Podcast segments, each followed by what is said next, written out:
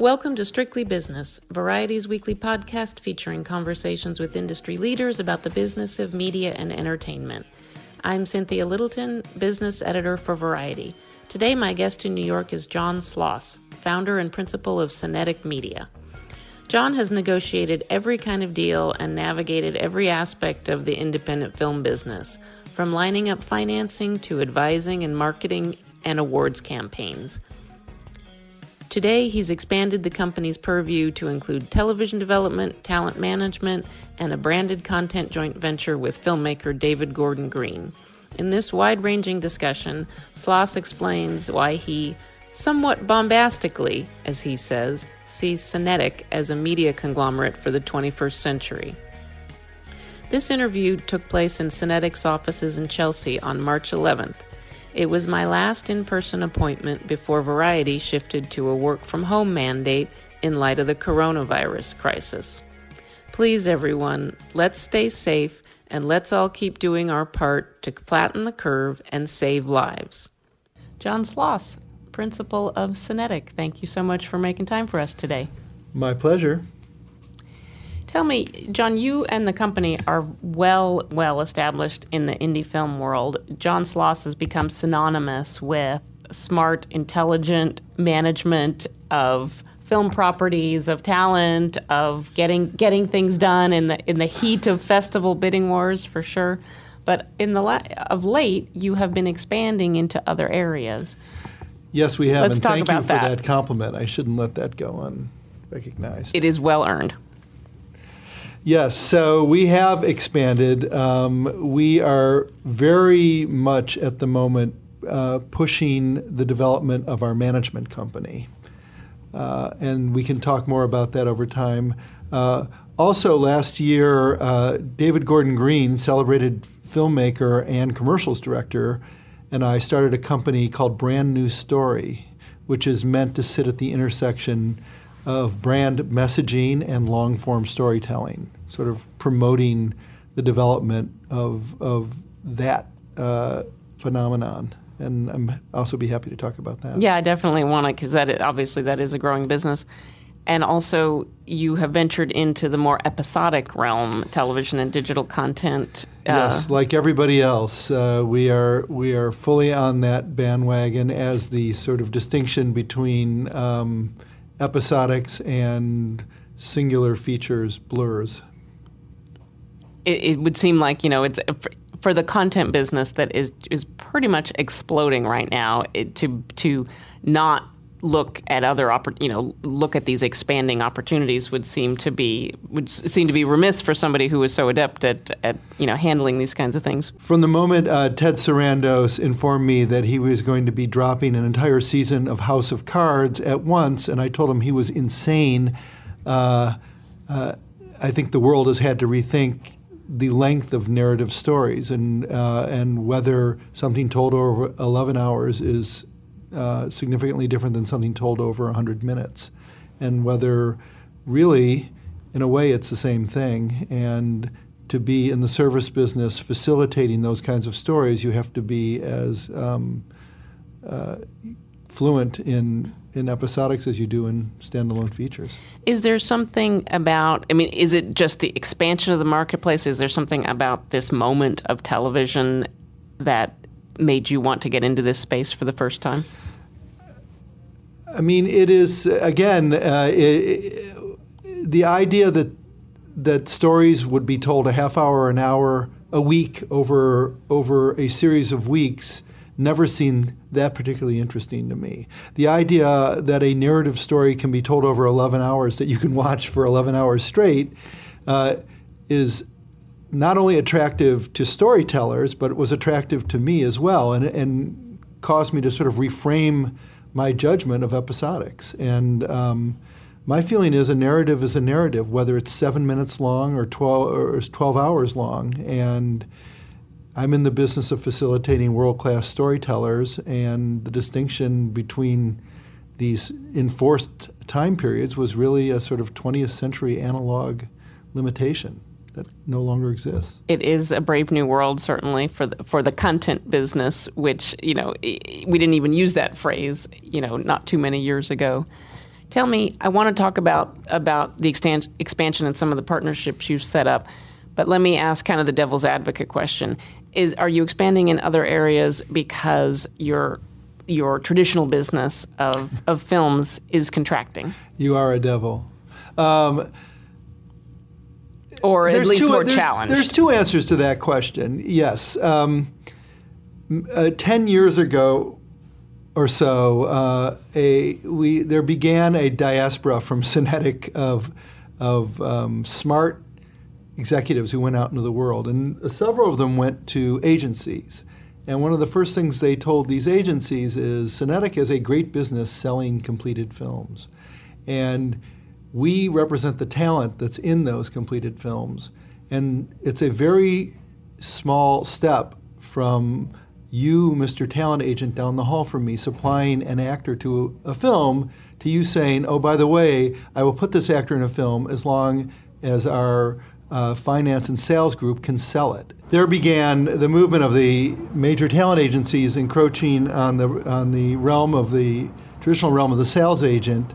Um, and it got to the point where, for scripted features, uh, we were largely knocked out of the um, market by agencies who were locking these films up at the casting stage. Um, it used to be that we would look at 1,200 films a year submitted to Sundance and have our pick of what to sell, and that evolved. So, yes, to say uh, that uh, caused us to be, you know, uh, agile and to pivot on our sort of world-class, uh, you know, advisory services in different directions would be a fair statement. Um, but also, uh, a lot of things have happened uh, over the past 20 years that have um, created uh, a new ecosystem for uh, people in our position with the kind of skill sets we have to help facilitate storytelling uh, outside the, uh, the, the traditional system. You set up last October. You set up a content, a, a development partnership with a big unscripted production, sort of a conglomerate of unscripted banners, All3Media, which has a big presence in the U.S. and, and is based in the U.K. Tell me how that tell me how that deal works. Um, it is full on. It is working um, uh, 100 miles an hour right now. We've got a bunch of projects in the process of being developed. Uh, it is a new experience for me because I feel like I've always uh, avoided the idea of, of deploying money on our own behalf. I've never sought to raise a production fund. Um, I've always felt that uh, we are agnostic and we can access all sorts, all forms of financing on behalf of our clients. Um, and the, to then compete with those forms of financing by having our own uh, fund uh, uh would create um, a complicated situation. So the idea of having a development fund, which is what we do have, as you rightly identified it, with all three, uh, which is a great organization, um, feels like a different um, relationship with uh, with our clients whose whose uh, stories we're developing through this fund, and I've had to sort of grapple with that and and get comfortable with it.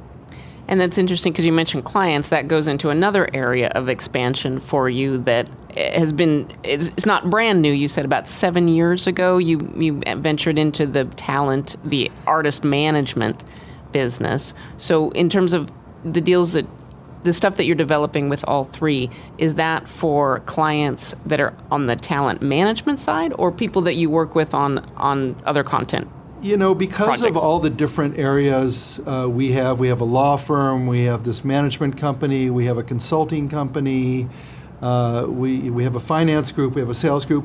We see so many different stories, whether it's for the filmmakers we work with, whether it's just IP that, that comes across our screen. Um, uh, and we, uh, we have always historically parceled it out to financiers and to other producers.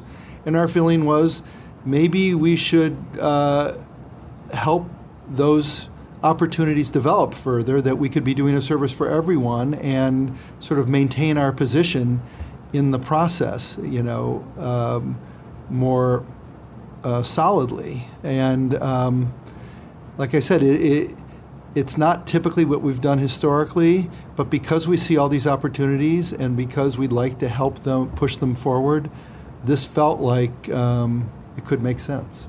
How has it been for you in this process and developing things with all three, it sounds like you're more at the ground floor of projects. How, how is that is. working for the company? I mean, it's interesting. We were approached by all three about this. This would this would, would have never happened if Tim Pastore, who I'd worked with when we were consulting for National Geographic, went over to run all three America. To be the head, yeah. Yeah. Uh, and he approached me with this idea because I think he saw how many stories and how many people we acted on behalf of and made this suggestion. Um, but also at the same time, last year, we put the financing together for Green Book. And Green Book was a project that we had no connection to beforehand. No, no one we work with was attached to it. It was just a script that uh, one of the producers sent us and said, "We know you have a financing group. Um, you, uh, the agency that's looking after this isn't really focused on it. Can you help us get it financed?" And we took it out and we got it financed. Um, and we sort of stepped back and, and let it go out into the world. And I think it gave us pause and said, well, you know, maybe if we had the ability to develop it with our resources internally, we could have been more fully attached to it when it went out into the world rather than just sort of handing it off to a set of financiers. Um, so those two things happening at the same period, I think really pushed us over the top and said, let's give uh, this development uh, fund idea a try. And when you say development fund, is that designed to give you more? Is it, is that designed to give you more ownership than you would if it was a more traditional producer, like overall deal relationship with between your company and all three? I mean, I don't think it gives us as much ownership as if we were full full time on-set producers, but it's clearly designed to give us more ownership than we have historically had as a rep, as a pure representative. Let's talk about brand new story. That's also a you know it sounds like a, a, pretty big departure from what you have done in the past. Yeah, I mean, brand new story. This this sort of came out of a one-on-one conversation I had at a Winston Baker conference three years ago with David Gordon Green, where we were just sort of riffing, and I've always admired David. He is a world-class filmmaker, and he is a world class commercials director. And an observation that we made, uh, as simple and, uh, and uh, sort of overly simplistic as I guess this would be, is that there are two essential things occurring um, at the same time in the world. And one is that um, uh, brands are having a harder time well, let me let me step back. Uh, one is that we're approaching a world where nobody is going to do anything, even for 30 seconds, that they don't want to do. So the notion of making people watch commercials that they don't want to watch is something that, that is quickly fading away. And so brands uh, are scrambling to uh, you know, keep their their message and their their sort of brand awareness front and center in the consumers. And if they can't do it by buying uh, their attention for 30 seconds at a time, they need to find um, other ways to do it. Um, and at the same time, uh, consumers, younger consumers, uh, are interested in knowing what the values of a brand are. It's something that wasn't uh, intuitive to me, but has become more um, clear as I've in, you know embarked on this venture, is that brand values actually are a thing and they, they matter to um, at least a newer generation of consumers. What does a brand stand for? So they will sit and watch a piece of content that elucidates what. Well, this is the question. So, so there's that happening, and at the same time, um, you know, the media companies that are living and dying strictly by consumption of content are going to be increasingly challenged. So the question is um, can brands with double bottom lines, and I sort of was first made aware of this when I made a couple films with Amazon, who basically sort of pioneered the double bottom line with, with Amazon Prime. I mean, they want to drive eyeballs to Amazon Prime because they know those eyeballs are also going to buy toilet paper while they're on Amazon Prime. So, so is there a vision of the future for a studio that is really a consumer brand that knows its audience, that maybe can learn very quickly how to tell stories and whose stories can then embody brand messages and, and keep the brand front and center with consumers. You know, essential to this is the understanding that, uh, as I said before, that people aren't going to spend a second watching content that doesn't entertain them. They, you have to earn people's attention. So as long as brands understood that they had to entertain first and convey brand messaging and values second, then there's a real opportunity out there. So David and I we had this conversation and we sort of evolved this thinking and said, well, brands are sort of stumbling in the dark, not sort of knowing what the next iteration beyond commercials is and keeping their brand out there. We, as storytellers, and as someone who, especially David, who understands the way brands think, um, can help pull them toward this sort of longer form storytelling, while at the same time, we are credible to a whole group of storytellers and filmmakers who are suspicious of brands and what their motivations are. I feel like it's going to be a thinly veiled, just nonstop commercial. Yeah, a 120 minute commercial, which, as we said before, will be watched by no one. So, um, can we sit in the middle between these suspicious world class storytellers and these you know brands that are looking for a way to stay relevant and in people's minds and usher them toward a sort of newer future where they are content creators. Have you pitched that to like blue chip advertisers? Uh, we've pitched it to blue chip, yes, uh, consumer companies, not advertising. Agencies are caught in a tricky situation, advertising agencies in this regard, and they're, I think, tr- uh, scrambling to adapt to this as well. Um, but we, we spend a lot of time pitching it to consumer brands, and we're getting a tremendous amount of uptake on it.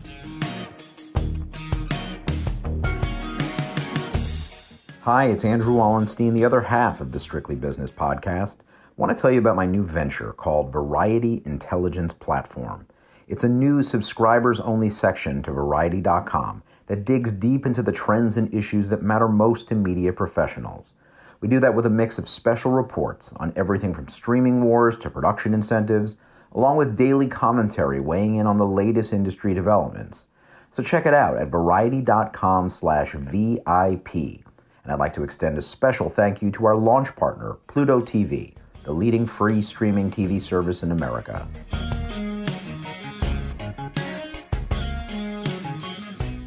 It sounds like you've got you've got a lot of kind of you know burgeoning activity. That must be kind of exciting for you as a as a leader. I mean, it is. Uh, I, what I the one thing uh, that sort of if there's if there's an overriding uh, ethos or theme to what we're trying to do here.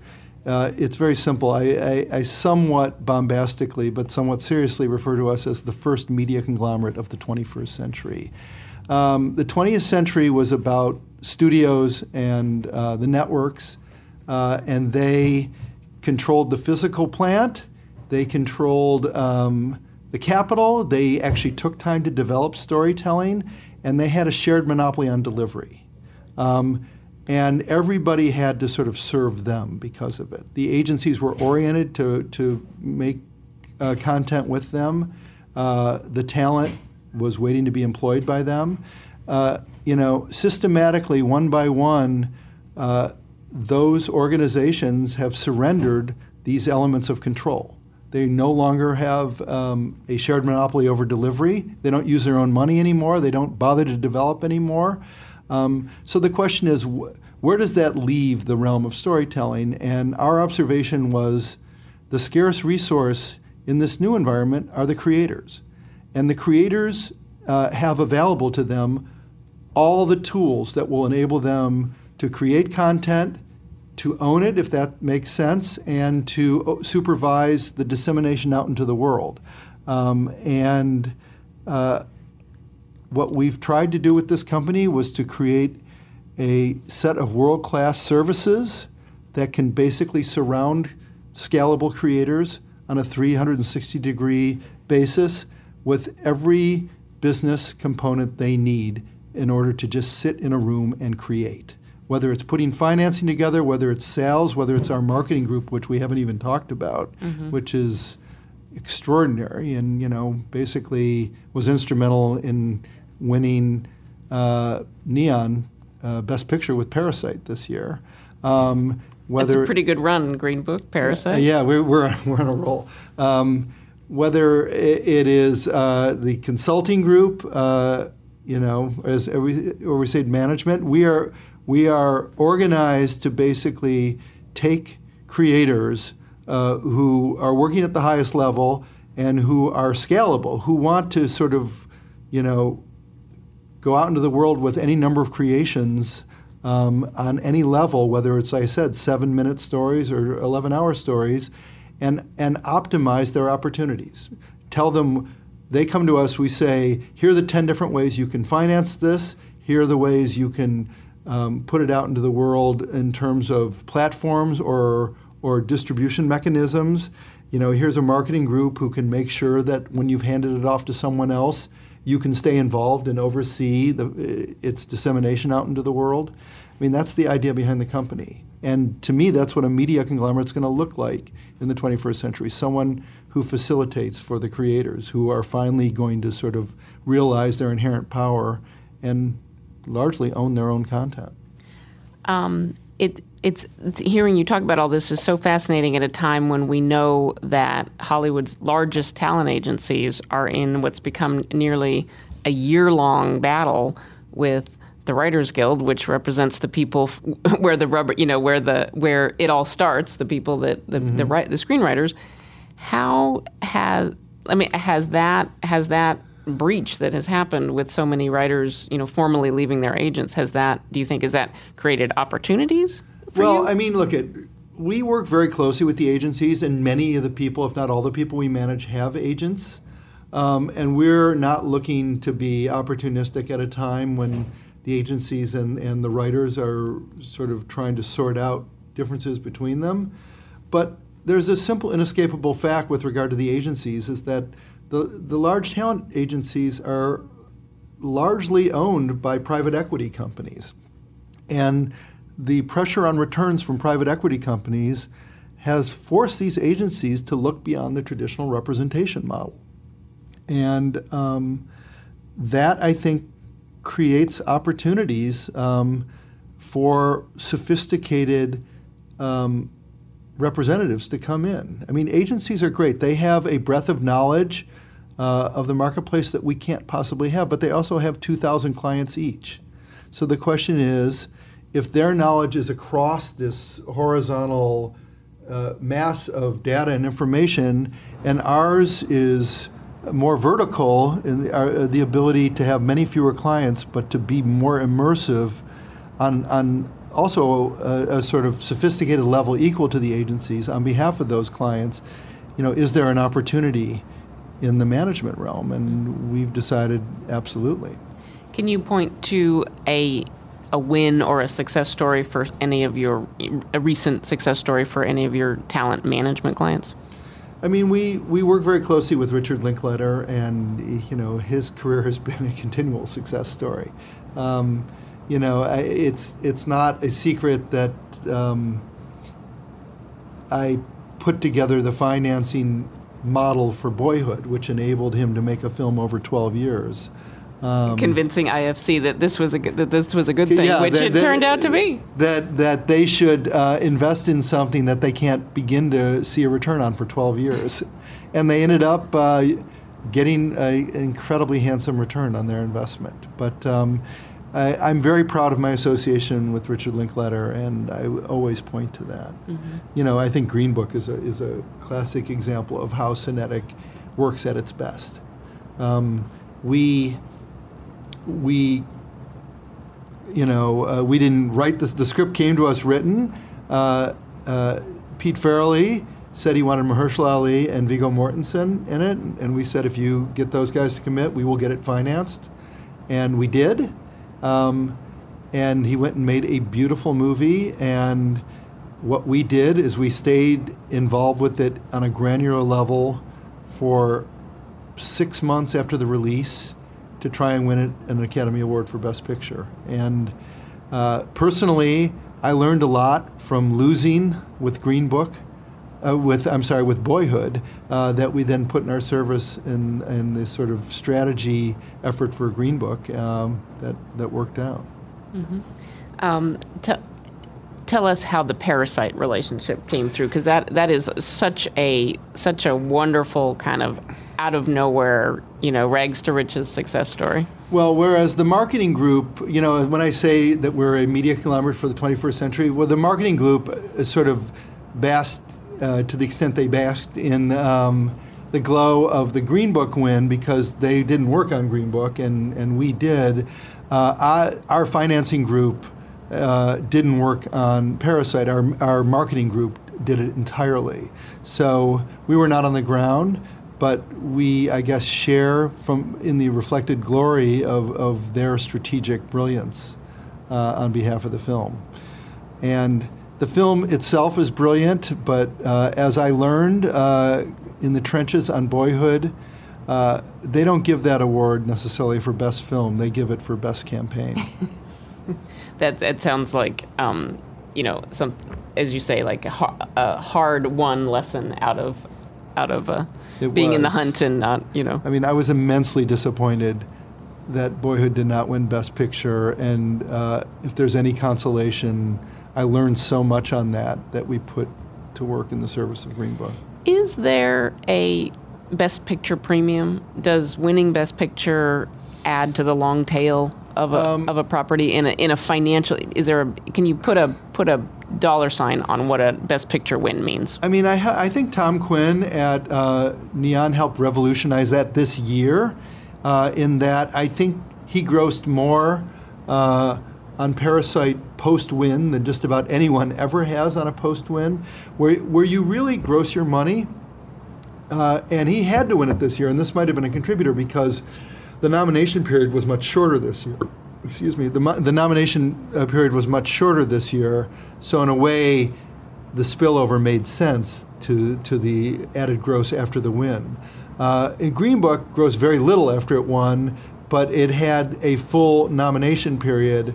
And what I've come to realize, and I realize this with, with Boyhood, is that you don't get a boost from a nomination just by being nominated. But if you're nominated and you're one of the two or three films that is really being considered as a potential winner, then you get a significant boost because the general population reads that and no one wants to be left out. If you if you think there's a film that really has a chance of winning, you want to see it before Oscar night, and that's where the gross really happens uh, for those two or three films during the six week period between nomination and and the awards. Mm-hmm. Um, let's talk about what everybody in the film business, I think, is talking about at some point. Uh, the sort let's call it the Netflix slash Amazon effect on filmmaking. Do you think that the entry of these companies in a big way with capital and energy, and you know, obviously trying to draw A-list people, do you think a lot of people think that this is that this is the four horsemen of the apocalypse coming for the end of the theatrical business as it has you know ex- yeah. existed for 100 years. I think they may be the three horsemen and then coronavirus is the fourth horseman. Um, i mean the theatrical experience is challenged there's no doubt right now. And it's a weird paradox because there's never been more money in the marketplace uh, for the financing of content in my 30 years of doing this than there is right at this moment. Um, you know, there, there's a rumor, I, and I have no idea whether this is true, but the rumor on the street was that the content budget at Netflix for 2020 is $19 billion. And there, there are at least five platforms chasing Netflix, you know, for world uh, domination. You know, for the, for the, uh, Netflix may have 160 million sets of eyeballs, but, you know, there's an addressable market out there of 7 billion people. And I think that's really what the platforms are looking at. And they're spending largely uh, into a deficit to try and get there first. Do you think it the fact that there's that they're putting a lot of money and they're attracting very strong creatives, do you think that that is to the detriment of the traditional film business, the traditional release it in a theater film business? It's clearly to the yes. I think it's clearly to the detriment of at least our end of the business, which is always sort of trafficked in the character-driven sort of literary stuff. I think there seems to, you know the the sort of uh, theme park uh, superhero myth based uh, large scale films seem to be as, uh, as popular as ever, and people are still seem to be willing to go to movie theaters to see them. But I think the independent sector has really suffered theatrically from this. And you see the number of films that are being bought out of Sundance, scripted films, is down significantly. And it, last year, if Amazon hadn't gone and paid a tremendous amount for three films, it would have been a, a disastrous Sundance. And this year, yeah, you know, it's still sort of the same thing. Do you think that the sales were down this year because there were high prices paid for projects that were chased that just didn't perform at the box office? Yeah, I mean, I think that's certainly a component. But when you look at um, what's it called, Palm Springs, which is sort of another one that was Apple sort of getting into the play. Um, I think you know, Sundance seems to be a popular place for um, offbeat romantic comedies with movie stars in it, um, and for documentaries, which is a realm that we're very heavily invested in. Um, and there's a big gap in the middle for dramas and just really worthy, you know, traditional independent films. Uh, whether that's as a result of the failure of films last year, or whether that's just one component, I don't know. Um, you mentioned that, that you feel like there's more money in the marketplace right now. Do you do you mean more money for specifically film or just content in general? And why well, do you think uh, there is? Again, that gets back to our original conversation about is there a difference between an episode, 11 hour episodic that gets dropped at once and a, and a two hour movie? Um, if, if Netflix is indeed spending $19 billion uh, and all these other platforms are chasing them, there's no question that there's more money in the marketplace than there's ever been. Um, you know, what that means for traditional theatrical distributors, I mean, I think A24 is doing quite well. I think Neon has staked their Made place. a big splash, yeah. yeah. And I think they're leaning into that. Um, it's uh, you know I don't think anyone has all the answers now, and it's such a sort of unstable time. It's hard to know where things are going to go, um, and you know we're, we're I don't know when this podcast is going to hit the air, but you know right now there's a tremendous amount of uncertainty about any public gathering because of the coronavirus it, the first thing I did when I got here was was was wash my hands, which is, seems to be the new protocol. Yeah, indeed. Um, setting aside, because I'm I'm curious about the financing. Setting aside the influx of the big platforms, the Amazons, the Netflixes, the Hulus, is is there private equity money out there chasing chasing content as it used to be? Is it you know for for so long it was going you know it was the German funds it was you know it was there there was always like a movable feast of there was some sector that was ready to inv- invest in movies and it feels like that's been a lot quieter. Well, I mean, there's always been financial engineering, um, and uh, you know it's funny. I always say I've dedicated my career to getting films made for the right reason and and not for the wrong reason, like insurance to, you know, there were there was an ins- there was an insurance movement at one point where insurance companies were getting into the finance of films. Uh, there there's all sorts of Re, you know, or uh, Sylvester Stallone remains popular in Estonia or something, and that gets a film financed. Um, uh, these bubbles uh, emerge from time to time. Uh, you know, the subsidy universe used to be in Europe, and equity driven universe used to be uh, the province of the states. That is now more global and less US centric. There's still a lot of equity money out there, and, and what, what has become an essential component of film finance in the United States is, is soft money, is, is um, subsidies from states. And uh, it's almost irresponsible to make a film in the United States financed by equity without a significant sort of tax benefit or rebate from, uh, from the state of production, which explains why there are more films being made in Georgia than there are in California. John, how does uh, a guy from Michigan get into this particular end of the film business and, and become so successful at it? Uh, How did you get started? Uh, That's I like- was in the right place at the right time. Uh, you know, I had a very. I decided to. I was raised um, to think that New York was the cu- cultural capital of the world. You know, my father was sort of a frustrated New Yorker. He he subscribed to, to the New Yorker and sort of always p- pointed east. Um, and I had a bad initial experience in California. I was hitchhiking around the country, believe it or not, and I thought, like, this place is an endless suburb. I don't want to live here. So I want, you know, I was in the Film Society at the University of, University of Michigan, and I wanted to get into film. Uh, and I went to law school because I came from a family of salesmen and I needed a risk-averse uh, trade. Um, I said, I'm going to, I want to be in the entertainment business, but I'm going to go to New York and try to do it there because I don't want to live in Los Angeles, and I always wanted to live in New York. And I got onto Wall Street and I worked uh, at a corporate firm for three years, and then I got an opportunity to become an entertainment lawyer, and I jumped at it. Uh, and I fell into the independent film world because that's where my sensibilities lie, and that's kind of where film where, film existed in New York. And I realized very quickly, and this was sort of the aha moment of my career, is that as a lawyer, you can be a traditional lawyer and, and be passive and wait for other people to do deals and put financing together, and you can document them like traditional lawyers do. Uh, or having negotiated the sales and financing of films and knowing who those people are, the, those financiers and those distributors, I can go to my producer clients and say, You don't like raising money anyway. You'd rather produce a movie, and I know all these people. I'm going to take it upon myself to go out and put the financing together for you. And they, they were relieved, and they said, Yes, we, we want to be producers. We don't want to be fundraisers.